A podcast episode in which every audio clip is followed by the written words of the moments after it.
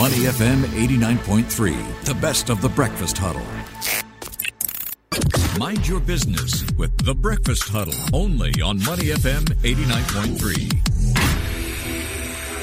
Money FM 89.3. Good morning. It's the Breakfast Huddle. I'm Elliot Danker. It's time now for Mind Your Business. It's our Travel Thursday edition.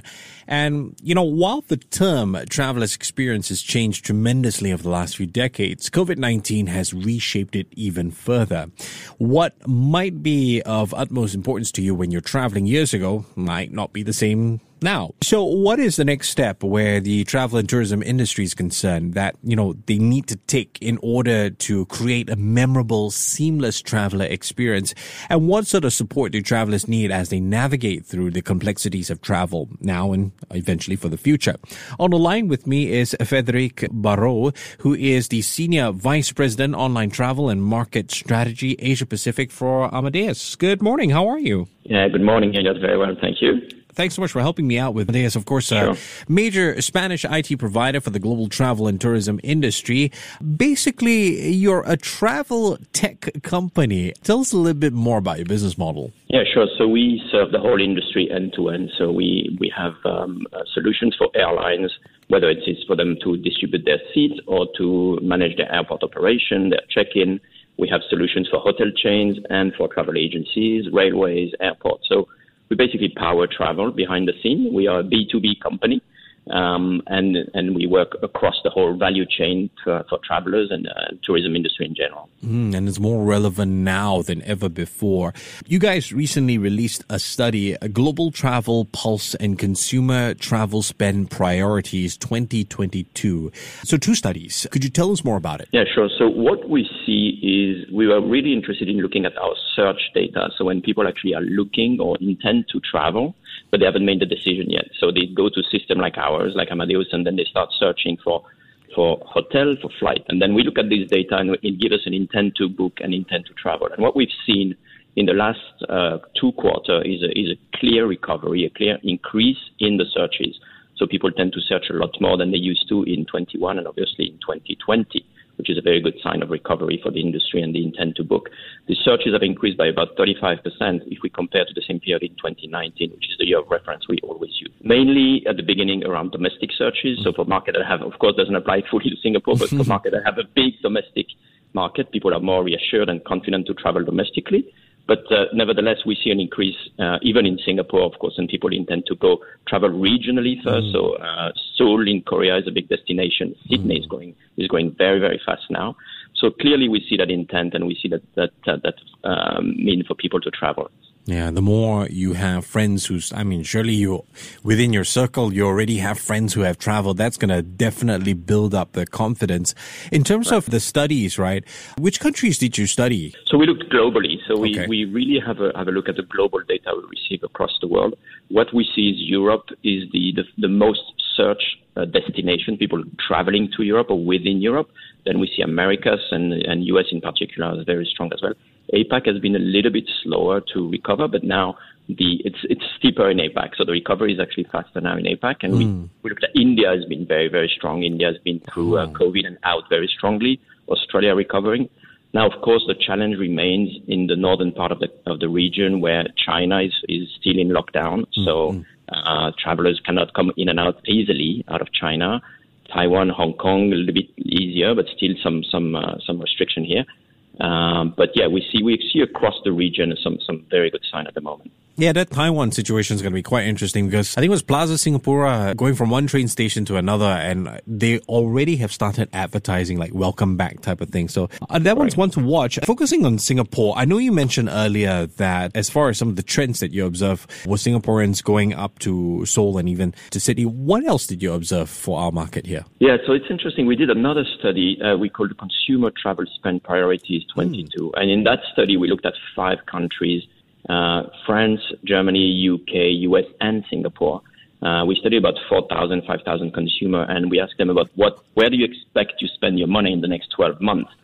And 46% of Singaporeans responded that their number one spend will be international travel as the highest priority for them in the coming year. Interestingly, it was higher than no, you know, more expected spend like fashion, eating out, which is big here, mm-hmm. obviously, uh, home improvement. So people are really uh, willing to, to spend a lot more.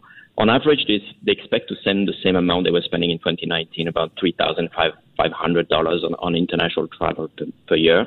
Um, and they, they say they're more likely to actually buy through installment, which is also a new trend in our industry. Where in the past, you know, you have to pay your ticket one-off, yeah. one-off payment. Now there's a lot of solution proposed by the fintech and, and our industry to pay by installment. And Singaporeans are very keen on, on you know, buying now and paying later and enjoy their, their, their trip.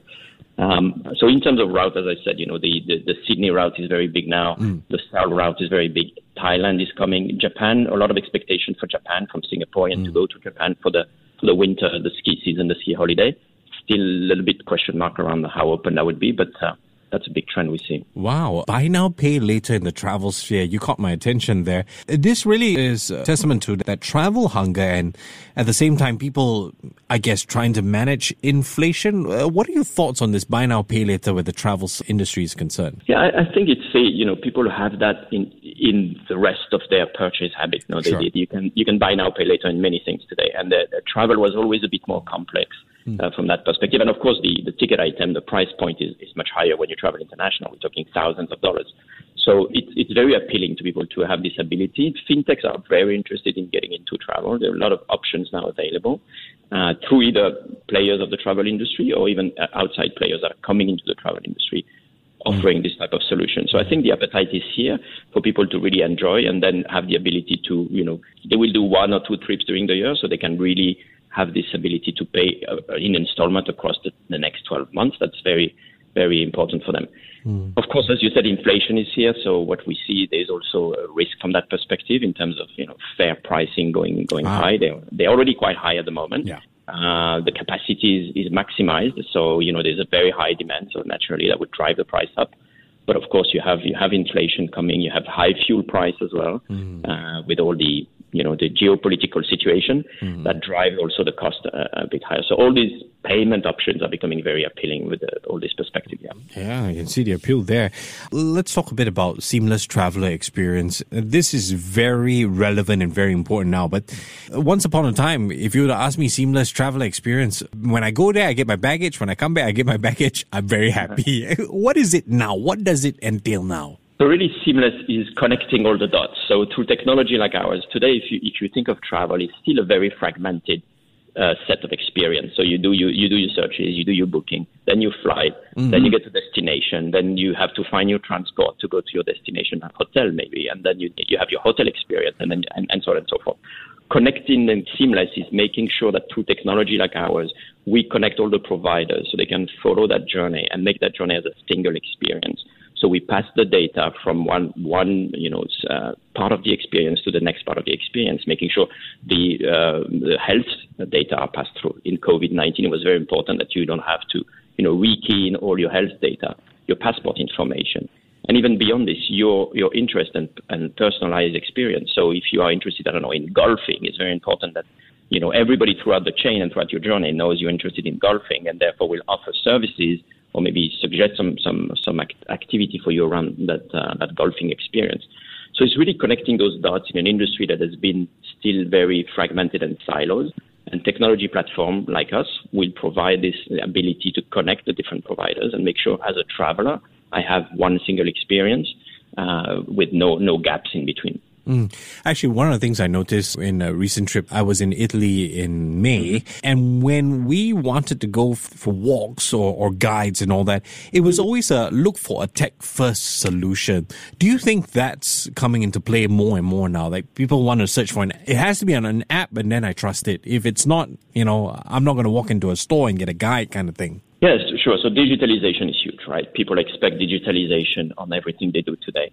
Uh, it doesn't mean that you don't need expertise at some point. Mm. So uh, we believe that still there will be relevance for you know travel agencies, as we call them, that are you know expert in understanding very complex trip or very specialized trip. Of course, for business travel, they will still be there to serve the business travelers. For the rest, I think digitalization is indeed taking a big part, and people will will start trusting uh, applications. So what we see is online players like online travel agency they try and offer an end-to-end uh, an end-to-end solution for the travelers. So you book with them, and then when you are at destination, they also offer you destination services. So they partner with local players, So if you want to do an activity in Italy, in your example, then they will you'll be able to go to your application that you like with uh, the, the, uh, the application you booked your trip on, Okay. and then find your activities there and, and trust them because they will be, have curated the content. This is what people expect now. They expect curated content. It's a very complex world, right? And, and there is more and more activities. So people want curated content, want content that is personalized to what they like.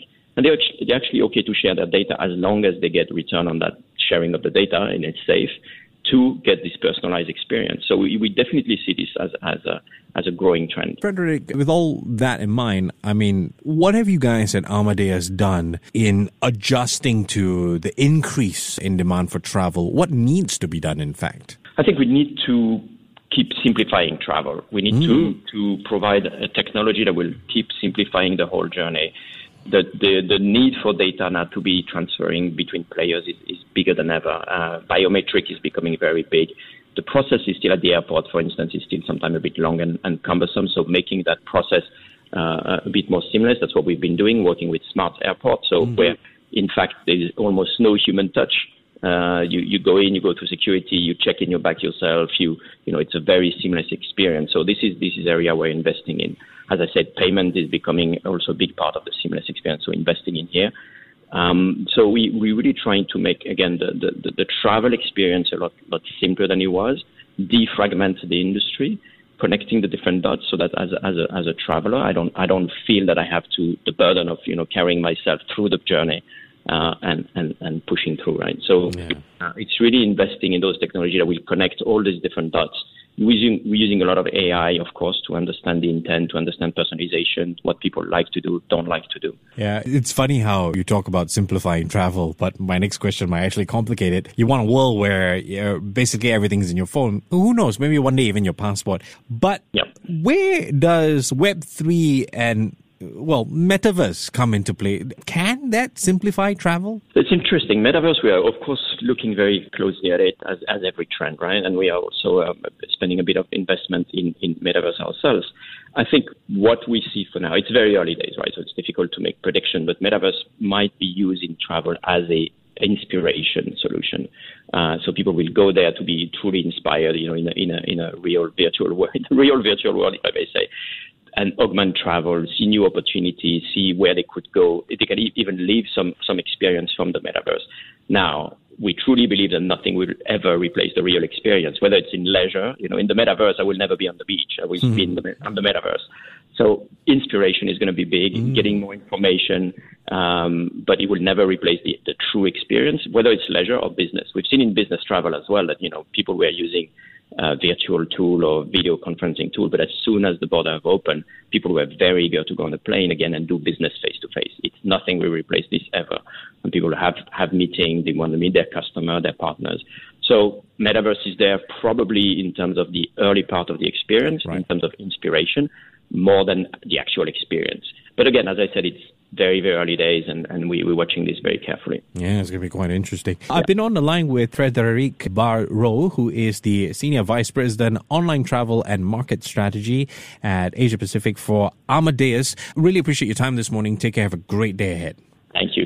Thank you. Bye bye. To listen to more great interviews, download our podcasts at moneyfm893.sg or download our audio app. That's A W E D I O. Available on Google Play or the App Store.